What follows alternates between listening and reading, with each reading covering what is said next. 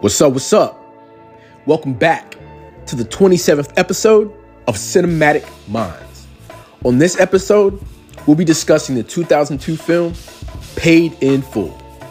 We'll also be taking a deep dive into Mekhi Phifer's film career.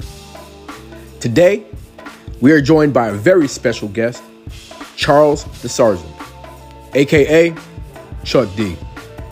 So, first, our usual quick announcement before we get started. This podcast is a spoiler zone podcast in which we will discuss the entire plot of the film. All right, let's get started. For those of you who have listened to the first 26 episodes, we thank you for returning.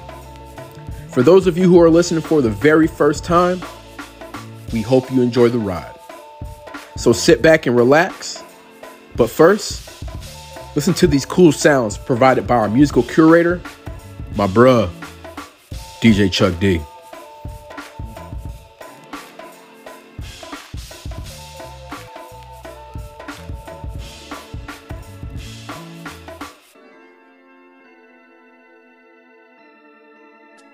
All right.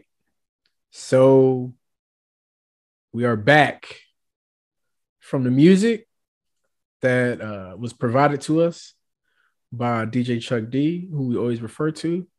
And uh, as I mentioned at the top of the episode, uh, we are actually uh, with a very, very special guest host, uh, a gentleman who uh, we refer to on, on, every episode, DJ Chuck D, uh, better known as his, by his government name, Charles Desarzant, is is here to guest and help us talk about Paid in Full. So, um, you know, Chuck, I'll, I'll, I'll tell folks a little bit more about uh, you, but I first kind of will give you the floor, just kind of tell folks about yourself, um, so who you are.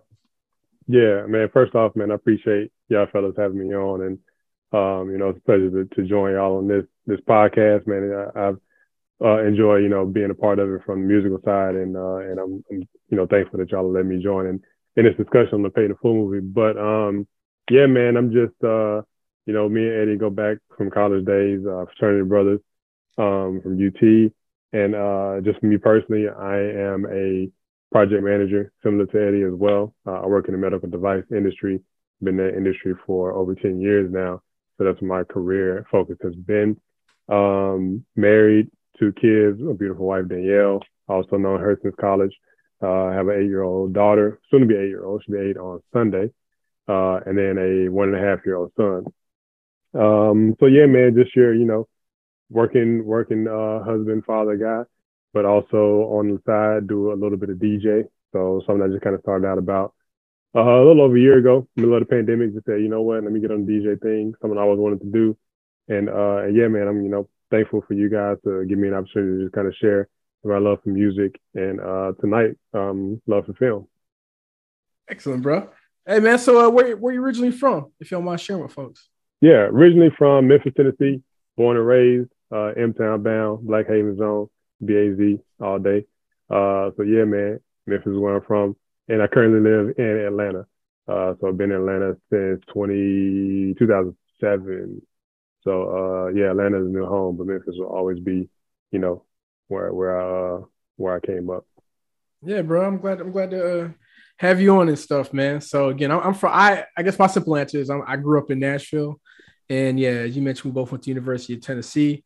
So uh, we had Hal- Alvin on uh, on the first season talking hustle and flow, right? Mm-hmm. So it's great to have some folks on, and uh, you know, I did some quick reintroductions and stuff. Malcolm, I don't know if I, if you guys ever had a chance to meet or if I introduced y'all. Uh, real talk. Here's something I remember, but I don't know if y'all remember. But real talk, in my 2005 graduation at University of Tennessee, I know that all three of y'all were there, right? At whatever you want to call it, College Park, University Hill, like I know y'all were all there, but I don't know if y'all like remember talking to each other or something. So. Oh, I don't know. I don't know, but it's good to see you, man. Thanks for joining us. Uh, yeah, you always do a really, really great job mixing and stuff, man. And it's just a pleasure to meet you. Um, do you know Ed Cash? We had one of my uh, like clients uh, that I work with. Uh, he he was on one of the shows too, and he went to UT and is from Memphis. Yep. And so Okay, cool. You know, Cash too. Okay, so small so, world. This is crazy. We need like Yeah. Fun, funny story. Ed, who I know is Jermaine, Yeah. you know, me and him, me and him go way, way back. Like we were like best friends from like sixth grade.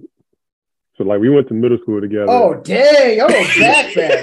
back, back, back. Yeah, You said Like- best friends.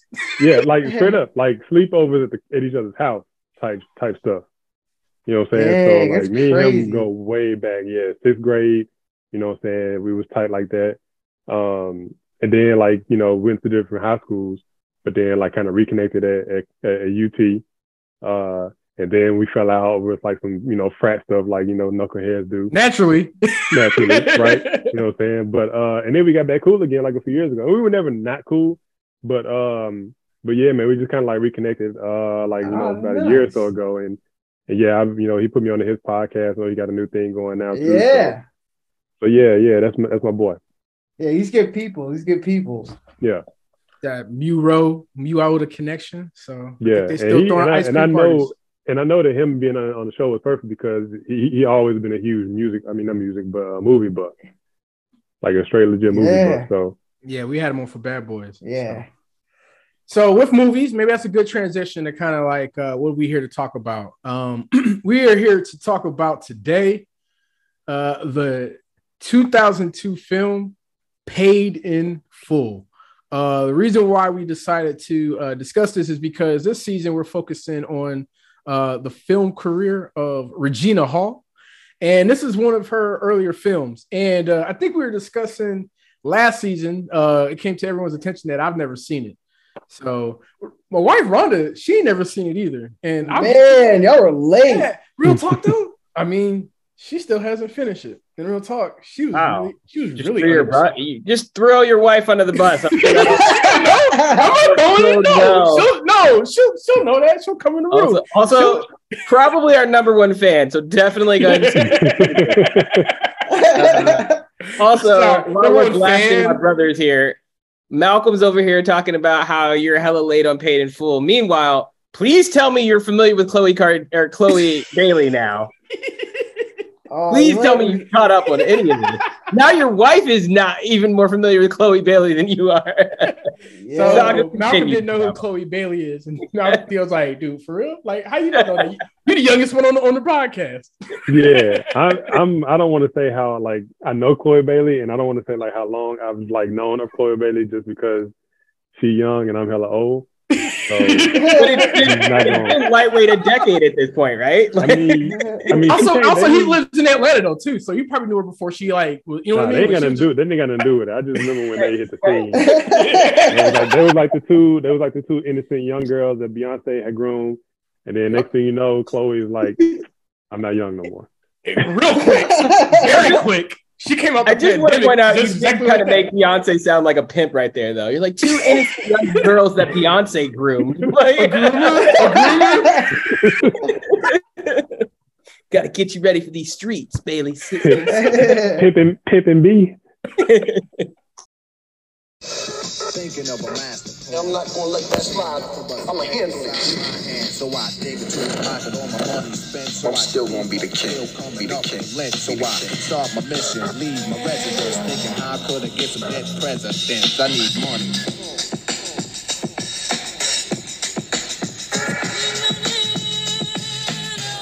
Real man takes care of his family. Um, all right, so paid in full 2002. Uh, I'm catching up on it and stuff. Uh, my wife is still catching up on it. We're not throwing her on the bus because she is one of our number one fans and number one promoters and number one, uh, amongst other things. So, um, but it stars the film stars Wood Harris, Mekhi Phifer, Cam'ron. Um, it was directed by Charles Stone III. And um, I mean, let's go into the production, all right. Roc-A-Fella, you know, it's produced by Roc-A-Fella Films, uh, one of their many classics, Roc-A-Fella Films. Uh, Damon Dash, Jay Z, Brett Ratner. I don't think he's aged too well. And this is a Miramax film. Um, it released on October 25th, 2002. Um, I don't know. I'd get some weird numbers in regards to the budget. and how much this got, but long story short, I think it costs around three mil. I was seeing on the low end that it only got 1.5 million in revenue, and I saw on the high end that it just made its money back, right? But my thought is this: I don't, and maybe y'all get me more up to speed. I didn't think this was much more of a theatrical release. I think this made much more of its money on DVDs. And in my experience, especially me and Chuck around the same like age, I think honestly, I think like Chuck's maybe older than Theo and younger than me, right? Um, I just kind of remember everybody having paid in full DVD. it was just kind of like one of like those things that you'd always see, like you know, not to age my not to age myself, but I feel like back in the day, uh, someone always have the Love Jones VHS, Brown Sugar VHS, uh, Loving Basketball VHS, Yeah. college stuff. So I feel like Paid in Full was like one of those go tos. But uh, um, with that, then this was my first time watching it. But why don't we start off with the guest? Uh, uh, Chuck, man, like, what was your first thoughts on this film? You know, did you like? Did you enjoy it? And uh, you know, were there any uh scenes in particular or or, or performances or characters that you'd like to that, that you that were your favorite or you like to focus on? Yeah, I uh so yeah, I've seen I, I saw the movie years ago. I had the DVD in college. I might have had yours. Honestly, it might have been one I stole from you, Eddie. Uh, I can't I can't say for certain, but um, but yeah, it was like one of them DVD. Like I'm pretty sure it was in the five dollar bin at Walmart, like all the time. And so it was just it was one of the movies that you just had to have the DVD. So I remember watching it a long time ago. I didn't watch it when it first came out in theaters. Like I don't remember the release of it. I don't remember like seeing a trailer for it when it was coming out. I just know it was like, yo, Paid in Full is one of those like instant hood classics. And so I remember watching it back in the day, and I remember hearing a lot of um like references to like you know saying New York drug drug guys from back from back in the early '80s and mid '80s and, uh, and early '90s, and the names you would always hear a lot were like Rich Porter and uh, Alpo. Alpo, I think uh, is Martinez Rodriguez. Forgive me if that's I think, in- Rodri- I think Rodriguez. yeah yeah. Forgive me if that's insensitive, but um. So you would hear I would hear those names a lot. So the movie Paid in Full was based on their story of being Harlem drug dealers in the mid '90s. Um, Rich Porter uh, was portrayed by Mekhi Phifer. Um, Alpo was portrayed by Cam'ron, and then the third guy, um, Az, um, was portrayed by um, Wood by Wood, Wood Harris. um, so this is telling their story based on a true story, telling their story of their come up on the drug scene. And and yeah, I remember like really enjoying it because since it was based on a true story, you had two really, really strong actors. Mekhi Phifer is a really great actor. Mhm. Wood Harris, this is like early Wood Harris. Also, it's also around the same time that like The Wire is like, you know what I'm saying, becoming a thing too. So I think they're like there's kind of like this parallel where you got like, all right, The Wire is is picking up, you know, steam. I think I think The Wire was still like something that got big a little bit later, um, from when it first was, you know, running running live. Um, but you got two strong actors, and then you got Cam'ron, the rapper who comes into the movie and quite frankly kind of steals the show. So if you talk about, you know, actors that Mhm. stood out. Cam'ron, like, is, you know, you get you get roles, especially for like musicians, somebody who is a rapper or artist, and it's their first time acting, and you, I'm pretty sure they just told him like, yo, just get on the set and be you and just wow. Be charismatic. Yeah, yeah. yeah, yeah. And I didn't feel like that's what it did. So it was like, you know, it was perfect because it wasn't one of those roles where you're like, all right, they got the rapper here who can't act, is just a bad fit, and he's just ruining the film. And that wasn't the case for Cam. So I really enjoyed that. Um, but yeah, man. So th- speaking of Cam in that role, one of my favorite scenes was uh was the movie scene. I'm not sorry, not the movie scene, the uh the prison scene, where uh Mekhi Phifer's uh character Mitch, um, he's locked up. He's doing a bid, I think, for like a murder murder case or something like that. Mhm. And then he meets Cam'ron, and so this dude rolls up on Mitch for like a phone check. Next thing you know, Cam'ron comes comes out of nowhere, and then after, with the you know with the shank, you know, stabs him in the neck. They get into a fight, and then that's how he gets down with Mitch. But the funny part about that scene, I think, is you got another cameo. You got Nori, who's making a cameo in the film, and he's telling uh, Wood Harris's character Ace, he's telling him the story of what went down in the prison fight. So they got this kind of like they're they're like cutting between, you know, Nori telling the story to what's happening in the prison fight, and then Nori drops this hilarious line where it was like, "Yeah, yeah, this you know Panamanian cat, uh, you know, uh, Rico, yeah, he had like a hundred blades in his ass. He just pulled out a blade out of his ass. Was buck fifty to guy across the face. And him telling the story to me was funny as hell. And there's another like small like you know steam filling uh, moment for like another rapper Nori who again I don't think has much acting experience. Um, so I think that was like one of my favorite part because that's where you introduce Cam'ron, you introduce uh, Rico. He comes in as a wild card. Um, you get the Noreaga, uh, you know, cameo, and then that's where like you kind of put the whole thing together of like that threesome of Ace, Mitch, and uh, Rico, and and that was probably one of my favorite parts to kind of see how it takes off from there. I like how you bring up that random ass Noreaga, uh, and random ass Nori uh, uh, cameo because I feel like in Belly they would do that same thing. They would just be like, "All right, for one scene, what was his name? Uh, old boy who would rap with Nas, uh, AZ. Az. It was like, Mhm. is that Az? They would just like, have him for like one scene, and it's like, okay. Yeah. AZ standing on the corner holding the baby. You know what I mean? That's cool, man. Yeah, I do totally agree with you regarding the Cam'ron's performance. I mean, honestly, so you know, I'm not the when I was me, me watching this for the first time, and sometimes I'm like, all right, where's the story? What's the plot, or what? How's it coming together? And I could quickly see once like Cam'ron came into the scheme. I'm like, oh, got it. It's a threesome. Ace is nice guy narrating, kind of like the Ray Liotta, right? uh money making Mitch. I don't know if I'm gonna go broad about it, but I'd say he's kind of like if I'm going Goodfellas, he's Robert De Niro. And then I saw Cam'ron come in. I'm like, oh, that's fucking crazy ass Joe Pesci. He's a fucking nutbag. Yeah, yeah. So I don't know. That's my, but yeah, I, I I agree with you on Cam'ron's performance and stuff. What about you? Thanks, man. Yeah, I'm glad you broke that down too, because I really didn't give a description at all. So thanks. Guess due to my uh, fender bender earlier today, I, this is kind of the least I prepared for a, uh, an episode, so I'm kind of winging it. So thanks for catching up on that, brother. Uh, what about you, Theo, Malcolm? Any you guys want to uh, give your Yeah, man. Um, dude, I yeah, I don't know. I don't even know when I discovered it. It's very weird to me that you hadn't seen it until like yesterday, just because I I feel like when I saw it, like the same way that like Chuck D's like I probably stole it from your DVD. It, it just feels like something. It's like that Eddie would have put me onto.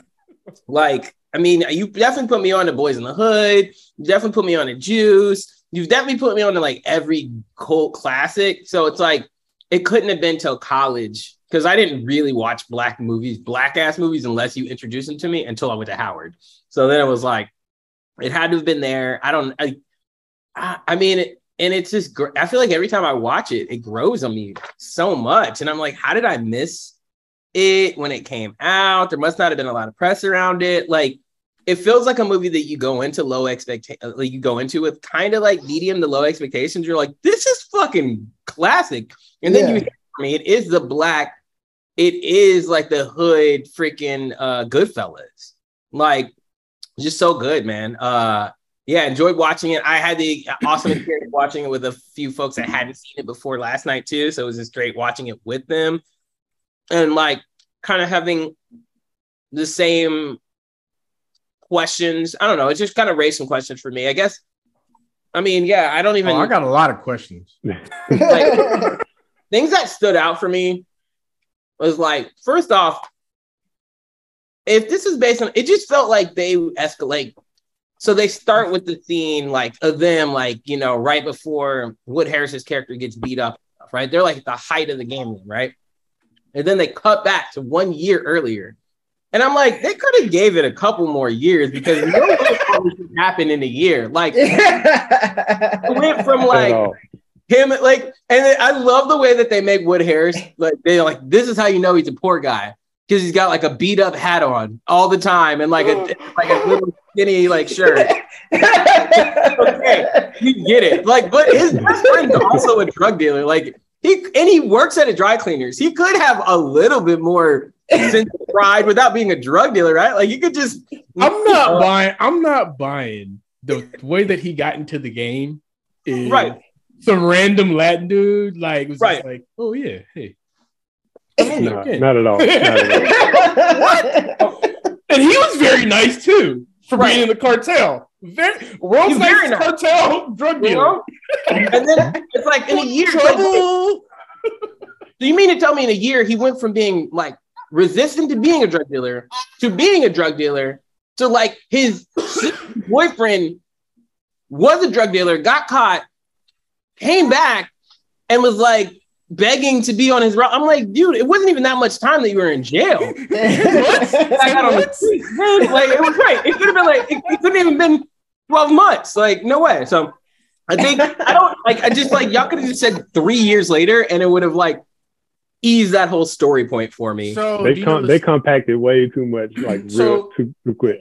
in my research, that's the story behind it. So long story short, and I'll get back to you, Theo, is this the the guy who played Ace, or not the guy who Ace is really based upon, you know, ended, if you ask me, ended up being a snitch and then kind of being in the music industry.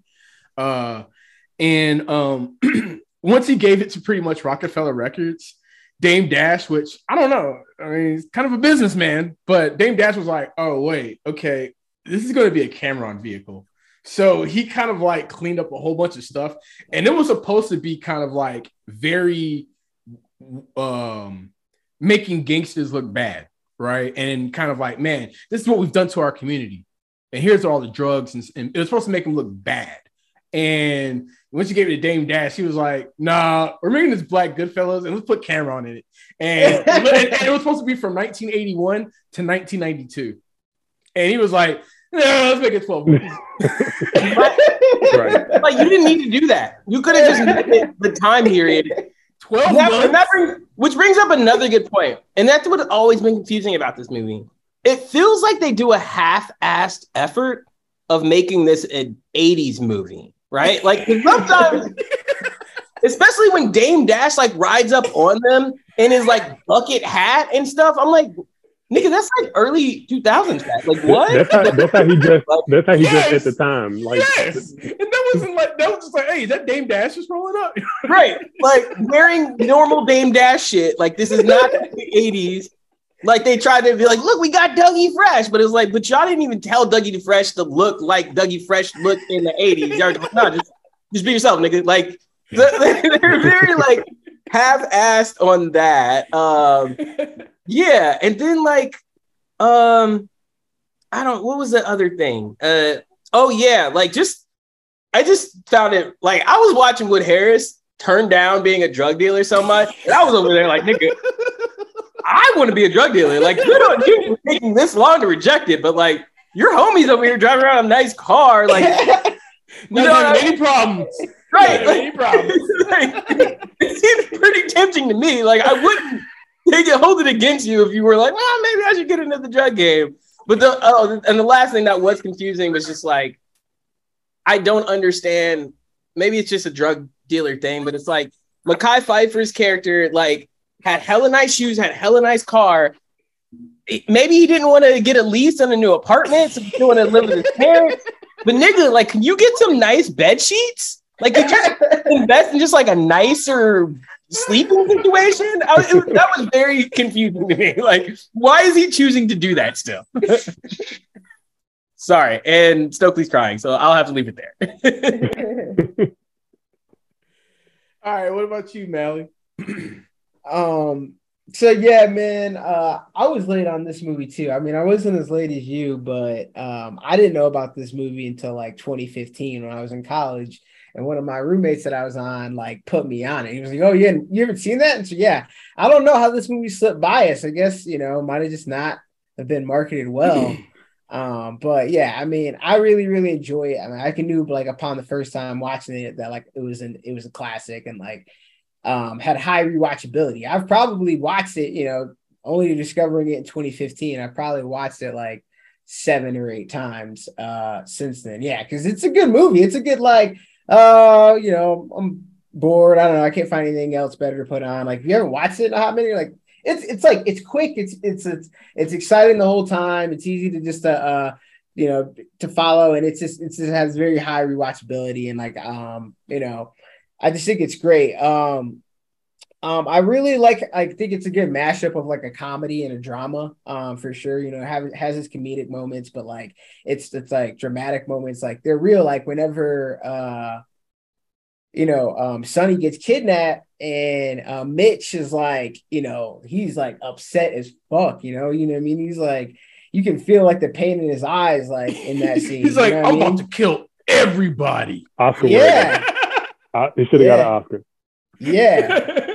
Yeah, man. So um, you know, that that scene that was probably like one of like my favorite scenes. The funniest scene, and it really caught me off guard when I was first watching it, is whenever uh they're at the club and Rico is like, you know, showboating or whatever and throws a like a self-made porno on the TV. Um, yeah, like that shit caught me off guard. Will Harris is I'm looking over him. He's like, first of all, this dude's shooting up in the fucking air. And he's like, all right, man, boy, calm your boy down. And then in the club the next scene, he's like, dude, what the fuck, man? Like, shit. They really yada yada. They really yada yada like Rico becoming a part of his inner circle. Like, at no point would you ever think that Wood Harris's character would vibe with Rico, like ever. It's like, oh, he saved me in prison. Maybe you can give him a little bit of work. And the next thing is like, what's up? I'm your main, I'm, I'm your main henchman now. Yeah, like he went, like he went from being a dude that saved his homeboy life in jail to being like number three on the totem pole All right, so in the whole this is- organization. yeah, right. This is some whatever type research, but but uh, what I heard is this that the Rico character actually in real life, uh, you know, in that scene when he pulled that dude out the car, he was like, "Man, just because your boys in jail don't mean we all gotta fucking uh, you know, like hurt." And then Rico pulled him out and fucking took his clothes off. That actually Yeah. happened in real life. So Oh, I'm, gonna, I'm, gonna- I'm gonna say this: even though I don't think that dude deserved this, all that being said, that was some stupid shit to say to fucking Rico. Like I was kind of like, you kind of had it coming, but I don't know. it's like don't say that to Rico. I don't know. Um, were there any other performances that you wanted to highlight, man? Yeah, I mean, you know, that's a good segue. Like, yeah, Cam'ron was like, uh, as Rico, he killed it, man. Um, he was like the most char- charismatic, interesting character. It was really hard to like see him as a villain in the movie, in my opinion. Well, except whenever he beat that guy's ass and killed uh a um Mitch. But aside Except, from that, except for the two main plot points of the movie, it's really hard to see him as a villain, except for like what he did, you know, mostly villainous things. No, but that, Yeah. I, honestly, though, I mean, that's my thing. Me personally, so that's how I feel about Joe Pesci in like Casino and Goodfellas. I'm like, this dude is freaking nuts. Mhm. But man, he's so cool, and it sucks when he dies. I don't know, like Yeah. Darth Vader or the Joker. Well, you got Yeah. to you got to think about too, like how out of like out of Rico and Cam'ron doing all the the crazy shit he did, he gave us the most classic line that still gets used to this day. When Ace got shot and got uh and got robbed, where he's just sitting there with the bag of chips, nonchalant as hell, like, yo, niggas get shot every day, b. You know, like, Niggas get shot like, could you imagine? Like, could you imagine? You you just got you got shot up three four times, shot in the face. Your fucking peoples got murdered in the apartment with you, and you you sitting up laid up there with tubes and you know what I'm saying, who knows where, and your boys across the room from you is just like, yeah, yeah you be all right. man. Pull your skirt down. Yeah, You pull- pull your ain't you? God. Man, I don't know how bad this sounds, man, but man, yo, man, there's some New York folks out there like that. There's some New York folks that I would not put it past. For sure, for sure. But no, that was a classic line. From- I was born in New York. I was, I was born in New York, by the way. So.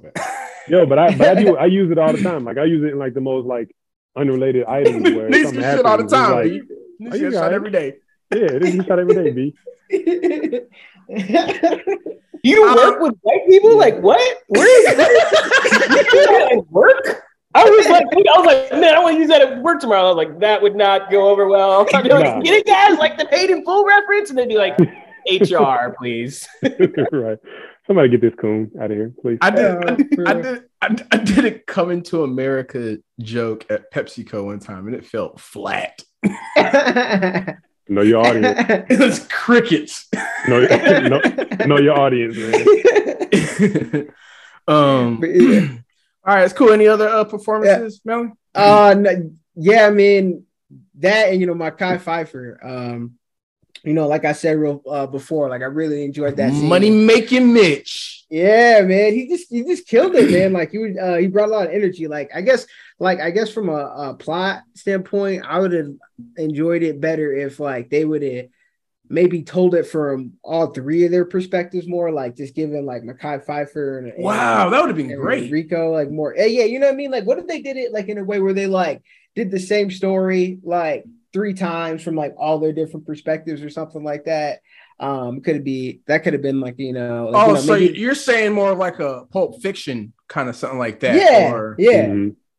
yeah, Oh, something like that. cool. Well, I mean, you know, but like uh, they weren't probably expecting, uh, you know, uh, Cam'ron to be as good as he was. So that was probably like a role that probably didn't have as much like dialogue initially, but then like Cam'ron just was killing it. So like he got like more uh screen time than was originally intended. But yeah, man, I would I would have liked to see more of him in the movie because he was cracking me up me, me personally, I don't know if you guys can recollect. So I don't know where you guys were at in your, in your age, but I specifically remember. I mean, this is right around the time I crossed. Wow, yeah, I was in Neo. Yeah, I crossed in uh, spring of 2002. So I'm, I'm just just just crossed my 20 year mark. Um, and so I was in college, and I remember Cam'ron being huge when I was in undergrad. Like, especially me. I didn't even know about Cam'ron before this movie. Dude, I love Purple Haze. I was late on him too. I, st- I still bang Purple Haze actually. Nah, this is so- this is this is like the peak of like Dipset era. yeah, yep. Like, Yeah. I think I think Purple Haze came out in like 04. Now you know about Oh. Dipset. Did you know about Dipset, Mally? Nah. Uh, okay. I mean, it's all good. You know who Jim Jones is Yeah, I know Jim Jones.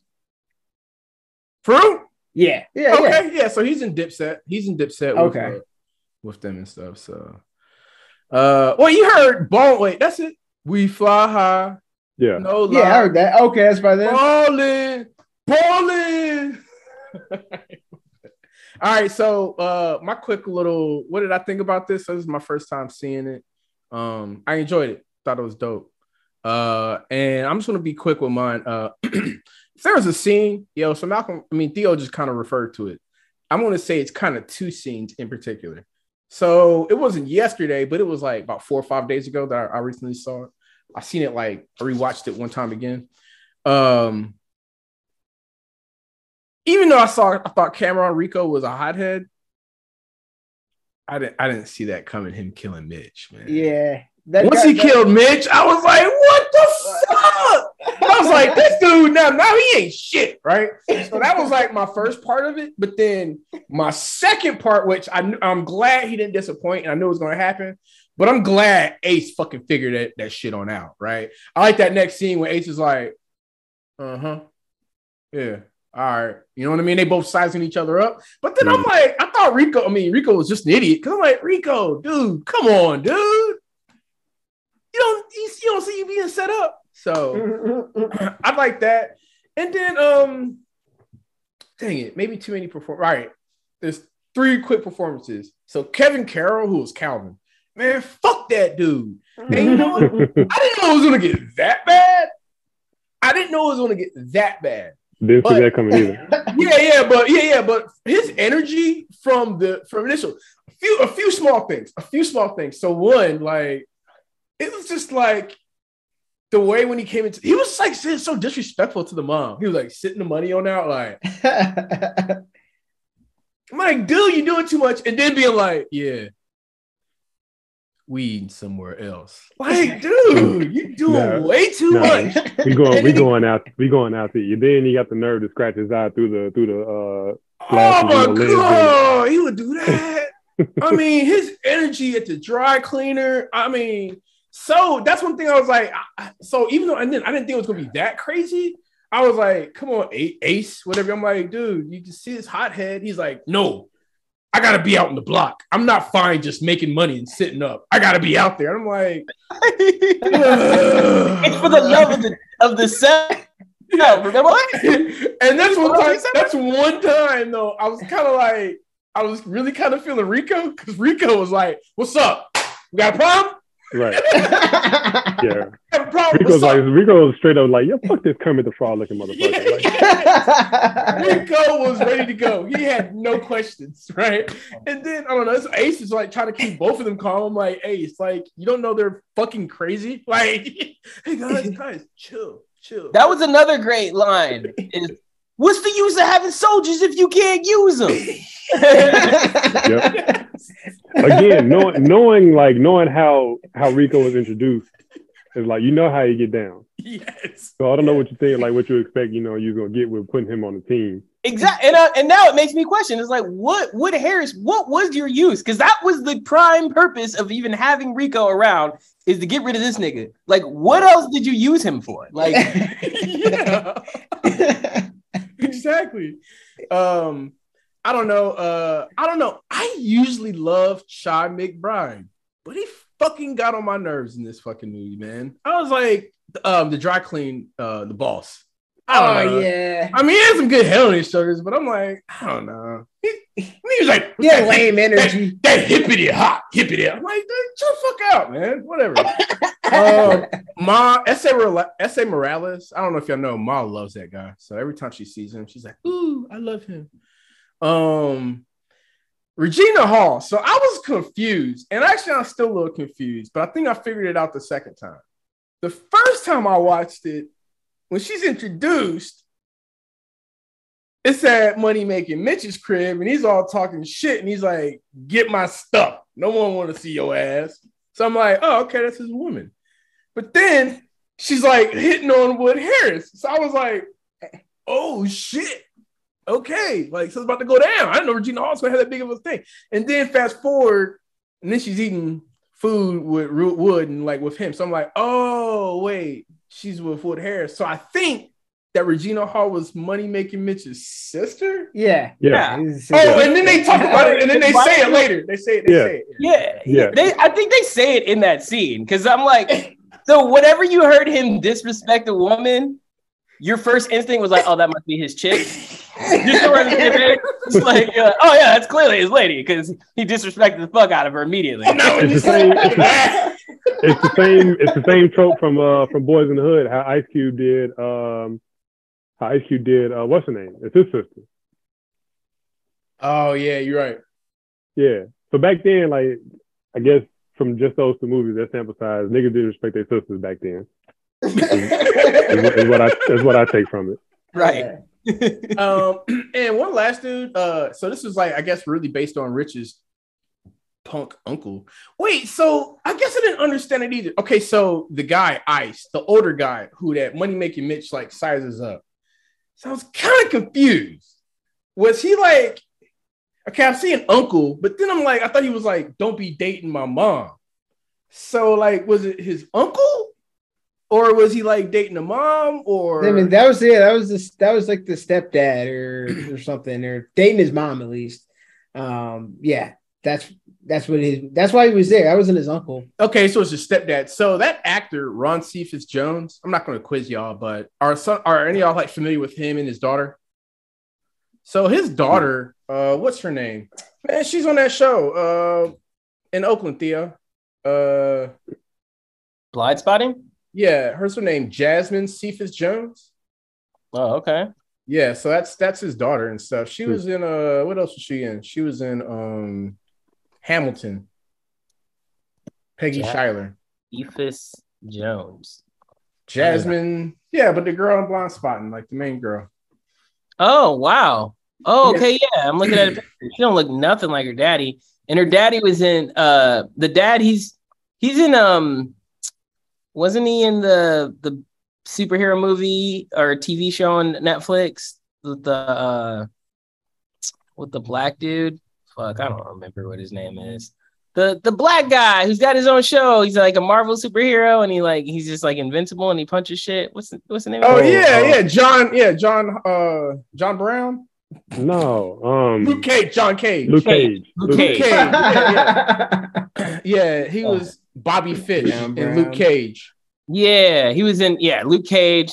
And doesn't he kind of like every time I see him and they cast him as a drug addict, I'm kind of like, yeah, that he Yeah, got kind of like him. he already lived that life. yeah, yeah, Like uh, like he was in uh, This Is Us. yeah, exactly. I was like, oh yeah, I believe this. And that's how, and that's remember, I remember seeing him in This Is Us, and my immediate reaction was like, "Oh shit, Ice! He's still on Still that on shit. the drugs. He's on that dope, man." So I think she, I think his daughter is engaged to what's his name? All right, who's the guy who like plays Spike Lee's son? The other Anthony, dude- Anthony Ramos. Anthony Ramos. Yeah. Yeah, no, they that's a good looking couple. They yeah, make some light skinned Puerto Rican babies. It's cool. All right. Um, so I think we kind of, you know, discuss a lot of our, our feedback. Before we kind of go into the next section, like, does anybody else have anything they want to share before we kind of pitch some sequels? If anybody has any sequel pitch ideas or not? Yeah, I mean, I'll, I'll talk about like as much as like Malcolm was saying how you know there was a comedic element to it, eh, you know, in addition to like the the storytelling part, was the fucking tragic ending, uh, because I like I mentioned at the top of it how like you know it's based on you know those uh real life drug dealers, but I didn't know the story before I saw the movie, so everything me watching the movie was like you know just like okay, it's based on a true story, but I don't know the story. So everything was Mhm. surprise. so like that ending, I didn't expect it to be that tragic. yeah. Um, but you know, like you talked about earlier, like I didn't see Cam'ron taking out Mitch like that. I didn't see the fucking little brother getting kidnapped and his finger chopped off. It was like, yo, this this is some fucking tragic shit. Um, so you kind of go through that movie like enjoying it, and you had an ending where it's Yeah, like, because it starts out, it's like kind of lighthearted, like until like shit gets real, you know? yeah, yeah, she got real, real fast. Yeah. Everything Yeah. happened within a year, so you know it happened fast. yeah. And I would add to that the scene where they rob the the like where the dude comes in and robs them and like kills kills like oh girl the actress her name is um Elise Neal she played June in it um Mm. and they like shoot them on the bed that, That was was- elite. That was Elise. that was her on the book. Hey, you know Yeah. she's you know she's from Memphis. Memphis native, fellow Memphis native, Yeah. and low, low key, and Malcolm, she's related to uh Cash. Oh, damn. It was crazy. Yeah. Wow. Yeah, they like actually like second, first and second cousins, I think. full circle yeah man but that was like it's crazy because as many times as I've seen it, I think every time I must black that out because I'm like, I'm sure they're not gonna kill those girls on the bed. And then every time I'm like, oh my God, they killed them. Like that was dirty. Like, and to Rico's credit again, it was like, I'm really glad you handled that situation. I think you handled, you know what I mean? He's just like, don't worry about that. I went and got him. Like, it was a pretty cool scene. But yeah, um, Yeah, yeah. I got, I got so again, we brought the point. It's like, yo, Ace, what the fuck are you using Rico for then? it's like he literally, they like that dude killed your family members and shot you in the face. right. And then you get mad at Rico for killing him. Then like, what? the- I mean, again, and he's like your number three in your whole organization.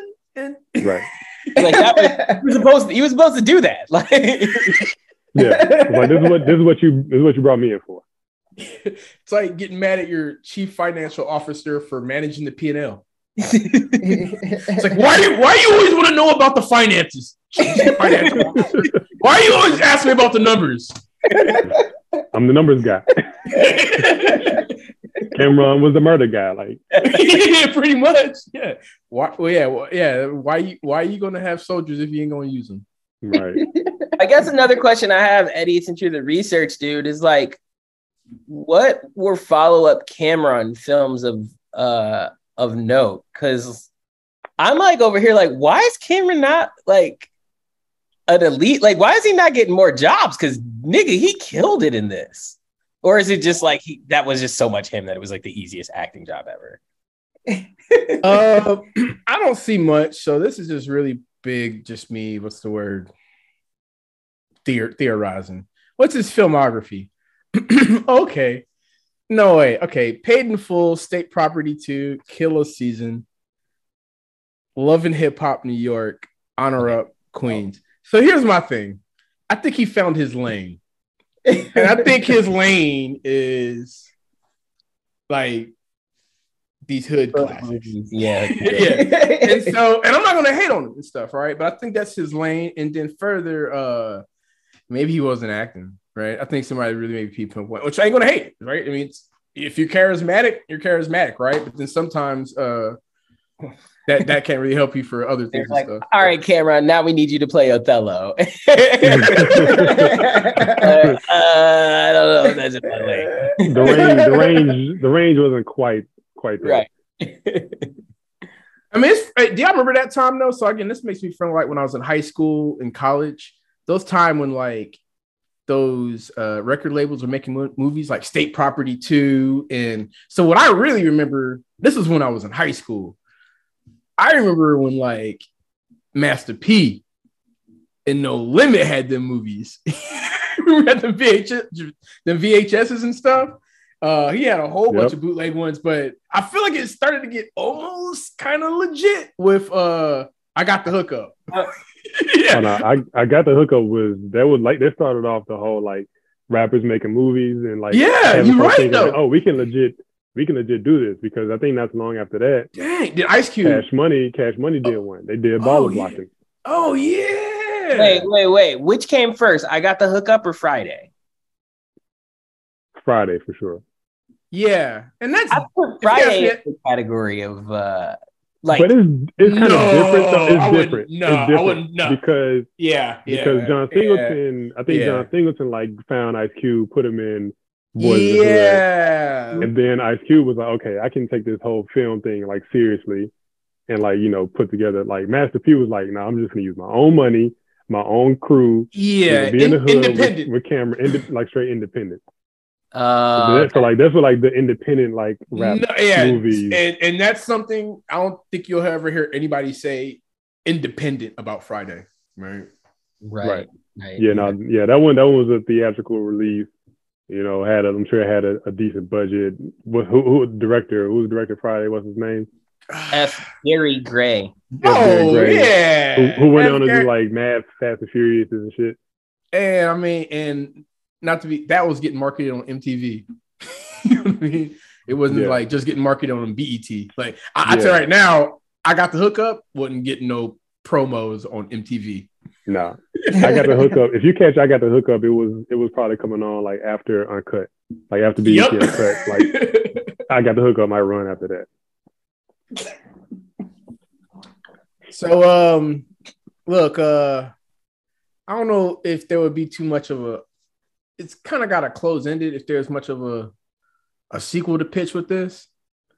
But if there was a, a sequel to pitch, I don't know.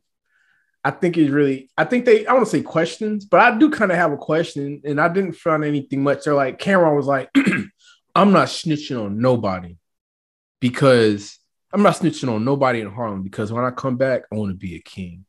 And so I was kind of looking forward to like, okay, so what happened with that? And I couldn't really find anything. So I imagine Cam'ron comes back and it's, he ends up just being like the last OG, you know, like Tracy Morgan in the show.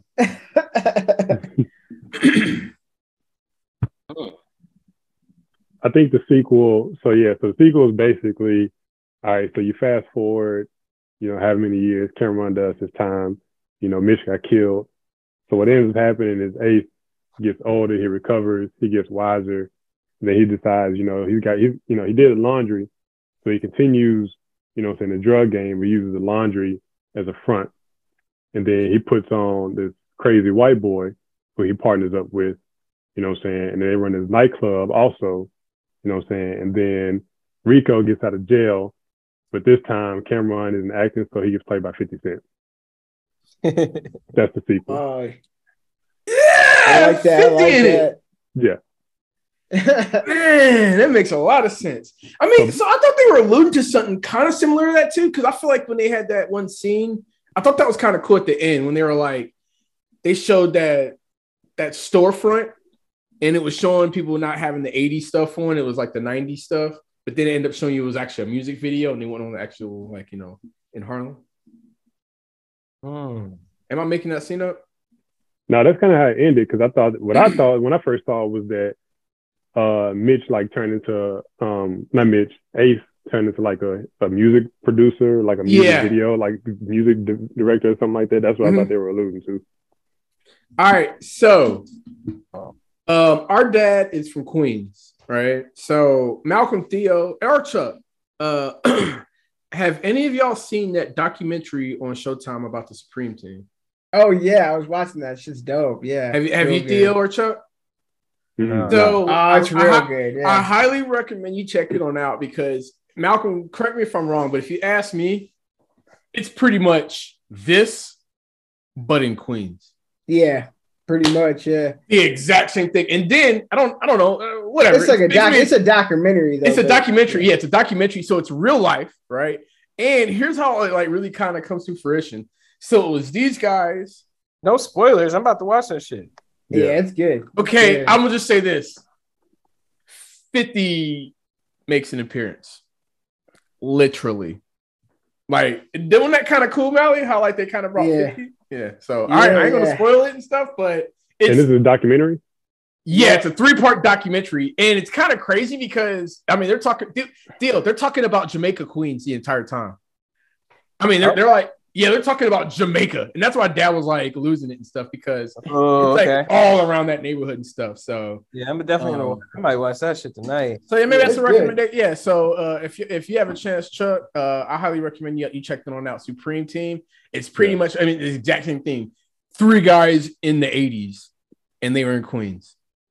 Um, Okay, and yeah. they're and doing drugs, They- but these guys were in Harlem and stuff. So I love a good drug. Yeah. Hey, so uh with that, I want to kind of you know start wrapping things up and then get into the spotlight. We're gonna do this on Mekhi Phifer. I'll actually kind of You even asked me my my my sequel. I didn't think anybody was having them. My bad. I'm sorry, dude. My I was- Oh, by, by, by the way, Rick, my dad cut you off, Theo. Eddie, you do know that I was describing power, right? Uh, no, um, no, no, no. I don't think any of us. Wait, Malcolm, did you get that? Because I, I didn't watch Power, so I was That just like, you know what I real don't fun, too. cool. that's funny. hey, no, man. We sound lame. I was like, damn. I, I was like, this is like a really intricate sequel. He put That's of thought into exactly. That's man. exactly what I thought. I couldn't tell. I was like, I was like, I think they got it, or it just it fell flat. Maybe, maybe it just fell flat, and I missed Oh the mark. Oh boy. Probably Oh yeah. we losing our black card with that, man. No, right? Chuck gonna be like, man, one on these fucking whack ass motherfuckers podcast.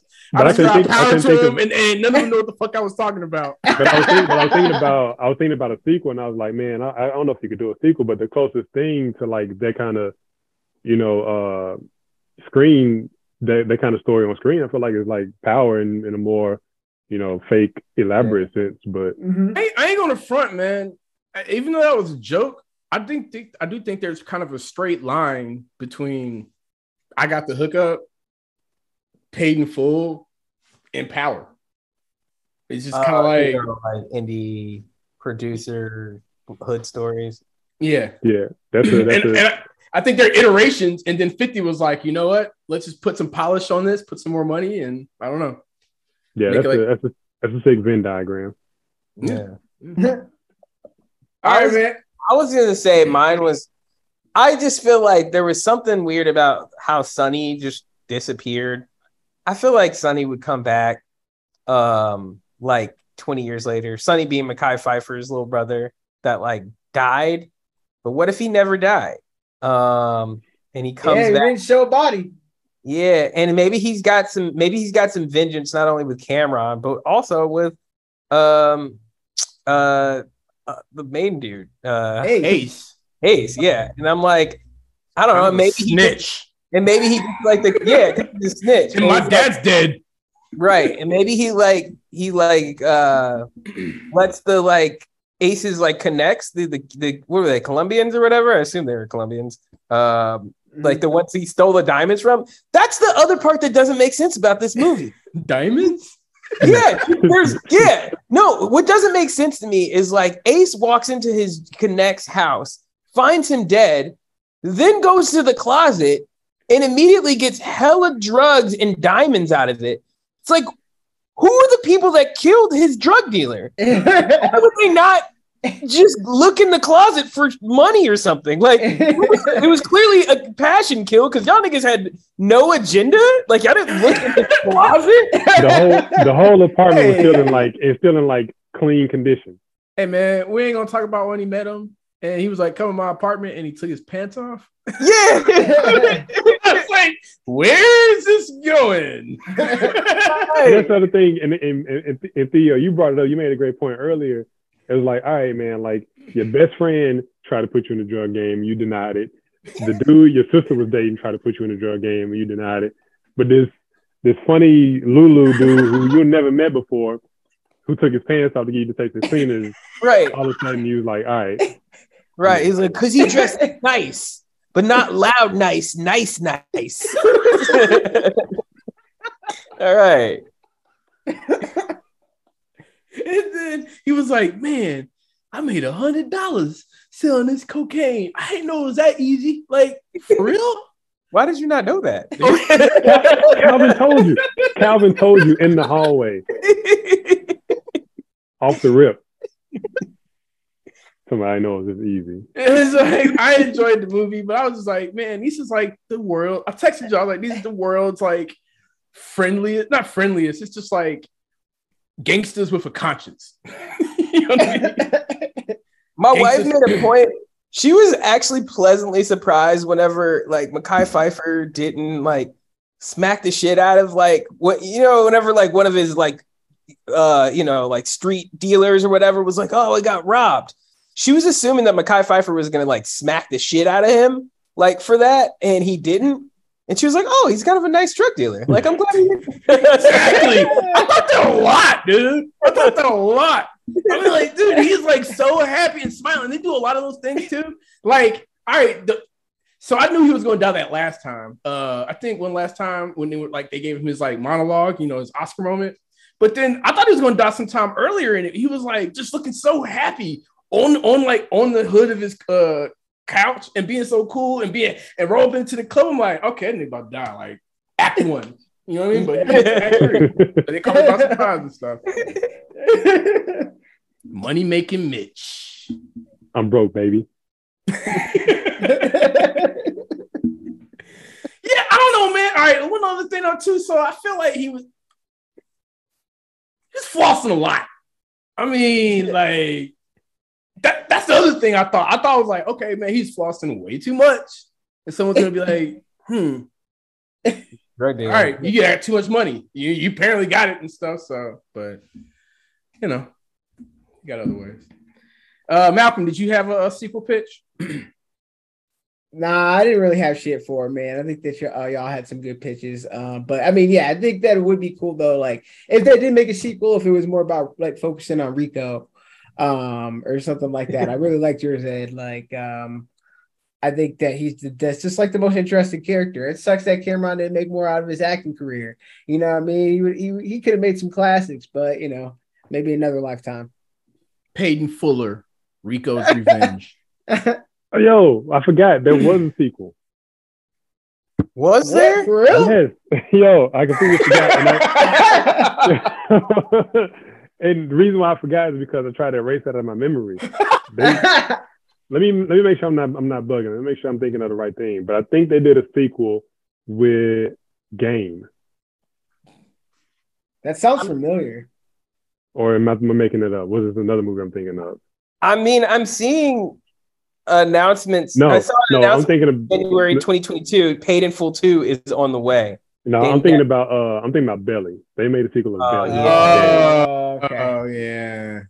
I mean, it ain't got Yeah. DMX in it. Like Nah. The, uh, yeah, I know I try to put that out my memory too. Belly too. No, but there is like apparently as of March of this year, Dame Dash is over here talking about uh paid in full too. Uh the cast won't return for the sequel. It'll Yeah. be paid in full nursing home. What? I don't know. Dame Dame Dash talking about. Uh, Dame Dash. All right, man. So that's another thing. Irv Gotti, right? Irv Gotti, he comes into the uh he's involved in the Supreme Team uh documentary. But man, have y'all been hearing about Irv Gotti in the news lately? Nah, what up? I guess it's just in my Twitter feed. Ain't been hearing about him. He's been like talking about he's upset. he was really upset when he found out Ashanti left him for Nelly, and he was with his wife, and he was crying with his wife because Ashanti left him. Wait, That's the that's the news. yeah, yeah, and he's talking about it. He's doing it in an interview. It was, it was the same scene. You know what? So Irv Gotti is crying because Ashanti his, left him. While he was married, is that right? Yeah. Oh, so it was on Drink Champs. Oh, okay. Hmm. yeah, I don't know if I really call that news, but that's, that's something.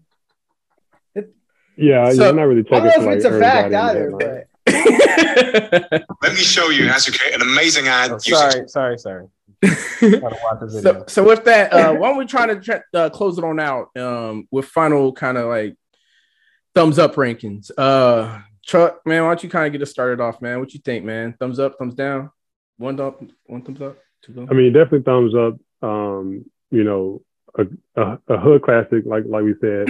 um, you know, gave us a lot of one-liners, gave us a lot of classic scenes we can always look back on, um, and and appreciate. Um, but um, but yeah, but at the same time, man, it's it's even though I know that Az Faison, who was Ace's character, um, his initial intent was it to be kind of a um, kind of a you know a story of like you know what to avoid. Um, I can't think of the phrase I'm trying to think of, but um, but basically he wanted it to be something like, all right, you know, this is what. Cautionary tale. cautionary tale. Thank you. Um, he wanted to be a cautionary tale rather than like you know a celebratory um film of the drug game. Yeah, because it glorified it. Real talk. For sure, for sure. but again, but that's part of kind of got out. Now he's a fucking music producer. yeah. But that's part, I mean, but that's part of entertainment. Like you know, if if it was if it was done the way it was intended, it probably wouldn't have been as good. Mhm. Um, but uh, but yeah, man, just to think about that, like again, their tragic ending and their tragic ending, and to know that like that was all real, even though some of it was altered for the film. But yeah, man, the Alpo really killed Rich Porter. You know, um, Aces. You know, his his friend who was Calvin, the real dude's name was Kevin. Like really ran up on him and, and shot him up, tried to kill him. Like yeah, man, the, the the little brother really got kidnapped and really got his finger cut off and, and killed. Like again, tragic story um, that you know has a sad ending, but um, but you know I think they did a good job of just portraying the general the general theme of, of how it went down, and yeah, you know again hood classic, so two thumbs up for me. Thanks. Thanks. What about you, Theo? Mallard? Two thumbs up. Surprise, yeah, surprising. I think. I mean, because you, you know, we talk about these independent films produced by like music producers, and honestly, this is the only one that I'm like, I really enjoyed thoroughly. I don't even. I think it's better than. I think it, I I enjoy this better than Belly. um, I think the acting is tighter. sure. I think that there's a lot of like nuance um and the way they play stuff they downplayed stuff a lot but it was like cool it felt a little bit more natural like an example is just like even whenever the shit boyfriend like leaves uh you know like you know like the the um aces and his sister's like apartment like he leaves the apartment and like it's it was you knew there was about to be like a, a whole fight scene with the family and he just like like the mom gives her a look. He just goes you stupid. And she's like oh whatever. You know what i mean? It just felt like it was like that's all that needed to be said but it, it, so much was conveyed in that and there were so many moments like that where it was like y'all didn't y'all really relied on like on physical acting and not just dialogue um, which really impressed me. Um, so yeah two thumbs up. Uh, loved it Yeah, that's crazy that you compared it to Belly uh, acting. Just imagine the two leads. I guess you'd say the acting level of Mekhi Phifer and Wood Harris compared to DMX and Nah. Yeah. that's like a world difference in acting Right. skills right there. and they and that's like yes exactly and then they even like what they try to make you do with belly is like be so wowed by like the music video like cinematography in it that you're like distracted from the like The hype Williams level effect. acting. It's like I'd rather not have all these crazy ass visuals and it just be good ass acting that I can endure. like the time. What about you, Melly? Yeah, um, I give it two thumbs up. Um, you know, like I said earlier, I think it's really watchable. I'll I'll watch it again anytime anybody wants to watch it or whenever I'm bored. It's just like a good background movie to throw on. Um, yeah, two thumbs up all the way.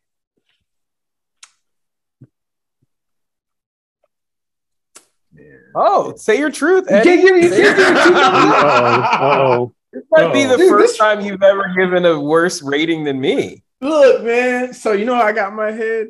I got my wife in my head because she heard what I was saying about this. I knew if I was gonna, I almost felt pressured. I was about to do two thumbs up, but I could hear my wife in my head. She was like, "Nigga, you wasn't saying all that shit when we watched it, and you gonna say that I didn't like it, but you gonna fucking say two thumbs up." So you know what? I ain't gonna down now. Um, I'm gonna give it one thumbs up. I enjoy it. I think it's good. I'm gonna rewatch it. Right. Maybe it's because I'm 40 seeing it the first time, and then I'm analyzing a whole bunch of shit. You know I mean? I tell you right now, the first time I saw it when I was 22 and I was in the dorm room, and you know it's two o'clock in the morning, right? I not really put as much thought, but I'm 40 and I'm analyzing it, right? So I'm can't the whole kind of like 12 months later, and these are like no, so 12 months later, and these are the nicest gangsters. So I think a little maybe again watching Tony Soprano. I I mean, Malcolm knows. I've been after watching Tony Soprano, um, Bad, Breaking Bad, Don Draper. These like conflicted uh anti-heroes, right? Dude, what what is the bad thing that Ace did? What is it? The, I mean, he, he found a co- No, he found cocaine in like a bag and didn't try to give it away. It was like, hey, you left this bag of cocaine in a dry cleaning bag. Come on, man. And then so like, and, I mean, oh, and money making Mitch was like the sweet. He was a nice guy too. You know, he sometimes just got caught up in the bad thing. So, um, Wait, so maybe you feel like Wood Harris as a drug dealer in this was that much nicer than Wood Harris as a drug dealer in uh, The Wire? I I, think feel like so, he was a good. I liked him as a drug dealer in that too. Uh, I, I, um, me personally, um, I thought he was way nicer than this. Avon, I don't know, man. Maybe because Oh, I got Wire. Me and Th- me and Malcolm and Ma did like a fresh rewatch of the Wire. Man, Avon will get down, and and that was the thing too, right? Avon in in uh Avon versus Stringer. Stringer was like, no, let's do real estate. Let's do some business stuff. Let's get official and get out the game. And Avon was like, motherfucker, I'm a gangster. We ain't the streets. The fuck you, trying to get fucking tired? I am a fucking gangster. So and Ace and Ace again, he's like, uh, trying to get out the game. All right. Cam'ron, Rico, why are you killing people? It's the drug business, man. This is what niggas do. so, um, no, so one thumb up, but maybe that's because I'm coming at it with a little too much of a critical eye. But, uh, um, but I enjoyed it though, and I'm very glad that we we watched it and stuff. So, They jerked him, man. They fucking jerked him, man.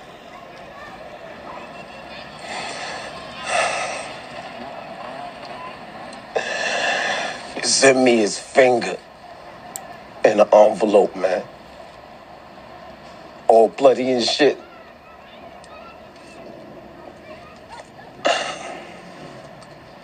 I don't know what to do, hey. I don't, man. I feel naked out here, B. Thinking about how they got Sonny in some abandoned building or some basement. Fucking bleeding, man. He's dying, man. They're killing my little man, B.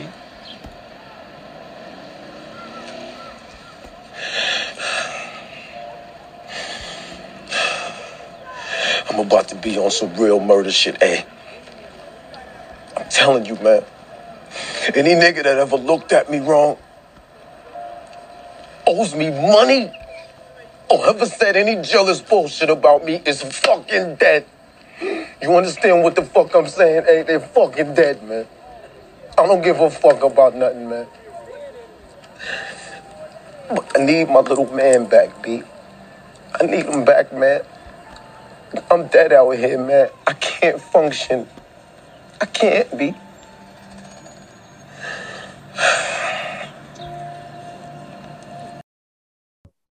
But not to get too long into it, I want to kind of at this point, this is where we like to try to do a focus uh, on how people of color can get into the entertainment uh, and, and TV and film industry. And um, we like to do a spotlight on folks. And this episode, we want to do a spotlight on Mekhi Phifer. I've actually been knowing Mekhi Phifer. It feels like he's been in what I've been watching him since the 90s, right? So that's what almost 25 years and stuff. And uh, I didn't really know what his background story was. So it was interesting to find out how he got into the industry. Um, just a little bit of information on him. He was born December 29th, 1974, um, in Harlem. So he's, he's from Harlem. He's from New York City. How did he, uh, you know, he's grew up in a single parent household. Um, his mother, Rhoda, was uh, a high school teacher. So how to get into the industry? Open casting call for clockers. And it was like the hugest open casting call and he got it for for clockers like no professional experience before then.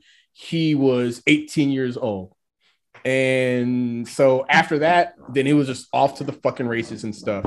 I mean, dude, I mean, I feel like I've been, especially in the 90s. If you ask me, it felt like, I don't know, he's, I want to do his rundown. The brother's always been acting. If I'm going to be very simplistic about it, though, I feel like he has like filming TVs for the black audience, and then he has and then he acts in filming TVs that are for the broader audience. So, and he's been in a lot of things that ain't really for the black audience. And I'm like, dang, I didn't even know he's been acting a lot of stuff. So, uh, movies, right? Again, he started off with Clockers, but then after that, Tuskegee Airmen, then Girl Six, so another Spike Lee movie. then he started in High School High, and in High School High, I thought that was pretty funny. That's where he met his future wife. I, and this is what I didn't realize. Did you know he was married to Melinda Williams? Wait, do, do y'all know who Melinda Williams is? All right. Yeah. Okay, so all right. Chuck knows who she is. So I'm gonna throw some yeah. out there. So she was in High School High. Mm-hmm. She was in Soul Food. And got it. Googled her. I'm good. yeah. And the wood. And the wood. So that made sense to me once I saw that because I was like, oh yeah, they both acted in high school high and soul food together. So all right. Um, they ain't married no more. So he was in Half Plenty, again, black audience. I forgot he was in I Still Know What You Did Last Summer. He was in that with Brandy. I forgot that. Maybe that's who Shawn Wayans' character was making fun of. I don't know. So he was in Half Plenty, again, black audience. I forgot he was in I Still Know What You Did Last Summer. He was in that with Brandy. I forgot that. Maybe that's who Shawn Wayans' character was making fun of. I don't know. Uh, he was in Shaft. I remember when he was in Shaft because Christian Bale kills him in the in the opening scene. Uh, Carmen, a Hip Hopera. That was with a young Beyonce. I ain't never seen that. I think that was on uh, a, uh MTV. Have okay. any of y'all have any of y'all seen O? Yeah, that movie's great. Yeah, yeah, I did like O. It. I liked it, man. I mean, when I was in high school, I don't know. Yeah, I, I, I, I ain't seen it in like 20 years, but I that was it. like it was like in that time where they kept giving that white chick all the movies where she had black boyfriends, and it was like I was like Julia Stiles. Hey, I'm still convinced. Julia, Julia Stiles, Stiles like brothers. I mean, yeah, but it was a, it's less about Julia Stiles like brothers. It's more around like is that, that, what, is that what Hollywood thinks black men are into? Is Julia Stiles? I did not like that movie at all. like, uh, I haven't seen it. But did, when was the last time you saw it? I, I feel like I, in retro, I, I, the last time I saw it, I was like, this is really cool because I knew it was like an adapt adaptation of Othello. But is it? When was? Have you seen it recently? No, I haven't no. seen it since, since it first came out. And even but then, know, this movie. I actually, yeah, I remember I worked at Blockbuster when it came out. I have a, what? I have a problem with with movies. It's just like my own personal issue. I don't care. But I have a problem with movies that have like a basketball element and the actor who's like playing can't hoop. Uh, like it, it, it ruins every movie for me. I just, I, I just think, I I can't enjoy it. Like if, I- Uh. if they gotta like cut it up to a certain way and make it look like they can hoop, but you can tell that they can't hoop. All right, I got, I got, I got a question for you. I got a question for you. Have you seen the Six Man? Yeah, yeah, of course. So where does that fall on the spectrum for you? Uh, now I like Six Man because I think funny because I think Marlon Wayans is like good enough to play like in a church league pickup game. yeah, athlete. Yeah, athlete. Yeah, So yeah. He's, just, he's athletic. Like, like Marlon Wayans, like just good enough to where you don't look like you know what I'm saying. Like you put an actor on a basketball court and you don't know how to fucking dribble with his left hand. Like Marlon Wayans could do just enough to just make it look like it was somewhat believable. what you think about Wesley Snipes in uh in um O- White Man Can't Jump? Shoot, damn, Wesley looking like a baller in there. Yeah. Right? But again, like whatever, like what movie has Wesley done where he didn't look like he knew what he was doing? Like Yeah, fucking because they Blade, say like he's a fucking martial artist. now he is a martial artist. Now they said and and he don't know how to play basketball and in baseball, but he's a good actor. But yeah, they said he sucks at running, but they made him look they made him like he was like real good in White Can't Jump. Yeah. And you said baseball, like I believe he was believable in um Major League. Yeah, In Willie person. Mays Hayes. Yep. Yeah. Uh oh, so back to Mekhi Phifer's career. right. Uh, That's a good topic, though. I want to like audit every basketball movie now. Yeah. uh, he was also in Brian's song. Uh, that's an old like remake. Uh, Paid in Full, The Other Brother. I never heard of that. So Eight Mile. we recently watched Scary Movie, and I watched like the Scary Movies last week. I don't know. I feel like they make fun of Eight Mile on that, and I feel like Anthony Anderson is making fun of Mekhi Phifer's character because he got the big old The terrible Yeah. So I can't sometimes when I be seeing Mekhi Phifer, I be thinking like Anthony Anderson making because that's when he had them braids. I was like, Mekhi Phifer, those ain't your braids, dude. Let's take that wig off, bro. uh, he was in Honey, Dawn of the Dead, This Christmas. Um, he was in all the Divergent movies. I didn't know he was in the Divergent movies. I ain't watching them, but he was in Divergent, Divergent, yeah. in Chocolate City, Vegas Strip. So those are his movies. But he's been real busy on the TV front. Um, New York Undercover, ER. Did you know he was in ER for six years? Nah, dang. Yeah, that, I didn't watch ER. Me neither. Um, Curb Your Enthusiasm.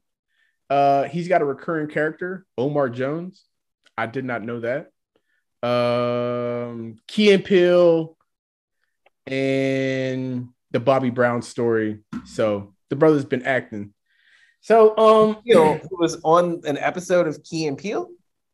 yeah, Oh, okay. I thought it was like, like oh, so you're just Holly- like listening. Hollywood sequel doctor. yeah, you know it's something that's uh. random though. You know what's something I think is random. He's been in like some good music videos. He was in Flavor in Your Ear. Okay, good song. He was in some videos of some good songs. He was in the Flavor of Your Ear music video. He was in Nobody by Keith Sweat video. He was in The Boy Is Mine. He was a boy. Uh, and he was in Lose Yourself, the Eminem video. He was in. Oh, and Was he he- was in. Was he in the Eminem video as like the A Mod character? Probably. It probably it was probably just like they they cut to clips from the movie. It had to be off the soundtrack. That was off the soundtrack. Yeah, yeah. Yeah, man. So I don't know. I just I've always liked Mekhi Phifer. I like to see him being active and real talk. I think we may get surprised. He's 47. I ain't gonna be surprised if we're gonna be seeing the brother act for the next 20, 30 years as he gets into this next transition uh, phase of his of his life. So I don't But know. still black famous, right? Like Thank you. I forgot to ask that question. I, I know I know my, my answer, but what do y'all think? Is he black famous or yeah, he's black famous. Yeah, for, uh, for sure. Yeah, it's like even with Eight Mile, even with Eight Mile, like because I'm just I feel like Eight Mile is like a big movie, and Eminem like was like this is no Mekhi Phifer like. I, so like I feel like that was his moment to get white famous, and I don't think he crossed the threshold. And then he was Well, like, maybe, I mean, Even maybe with- white people watch with- ER though.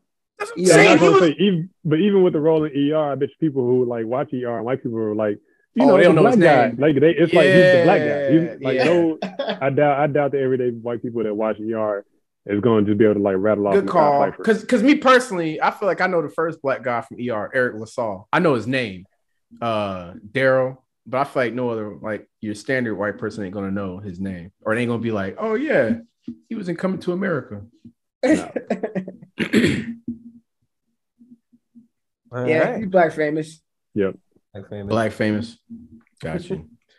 well, look, man. Uh, I guess I don't got any more kind of fun facts to kind of share, but I'll tell you right now, I thought he was real good in it as Money Mickey Mitch. And uh, uh, if there's a last note before I kind of give it to uh, Chuck for any last comments, I will kind of open this up, man. Each time I was, I've been having paid in full, big doing notes and time. Each time I'd like say the word paid in full about to bring it on up. I got the album. I've been having that song like in my head, like all stuff. So then anytime I have that song on it, I mean, I've been, I've been Yeah. thinking of a master plan. so I've been playing that like nonstop and stuff. So that's one of my, you know, things I enjoyed. So I don't know if anybody else had any like, you know, last closing comments in regards to paid in full, um, or to uh regards to Mekhi Phifer's career. I do want to give one shout out if no one's got any more comments. Uh to our cousin, uh Dennis Hollingsworth.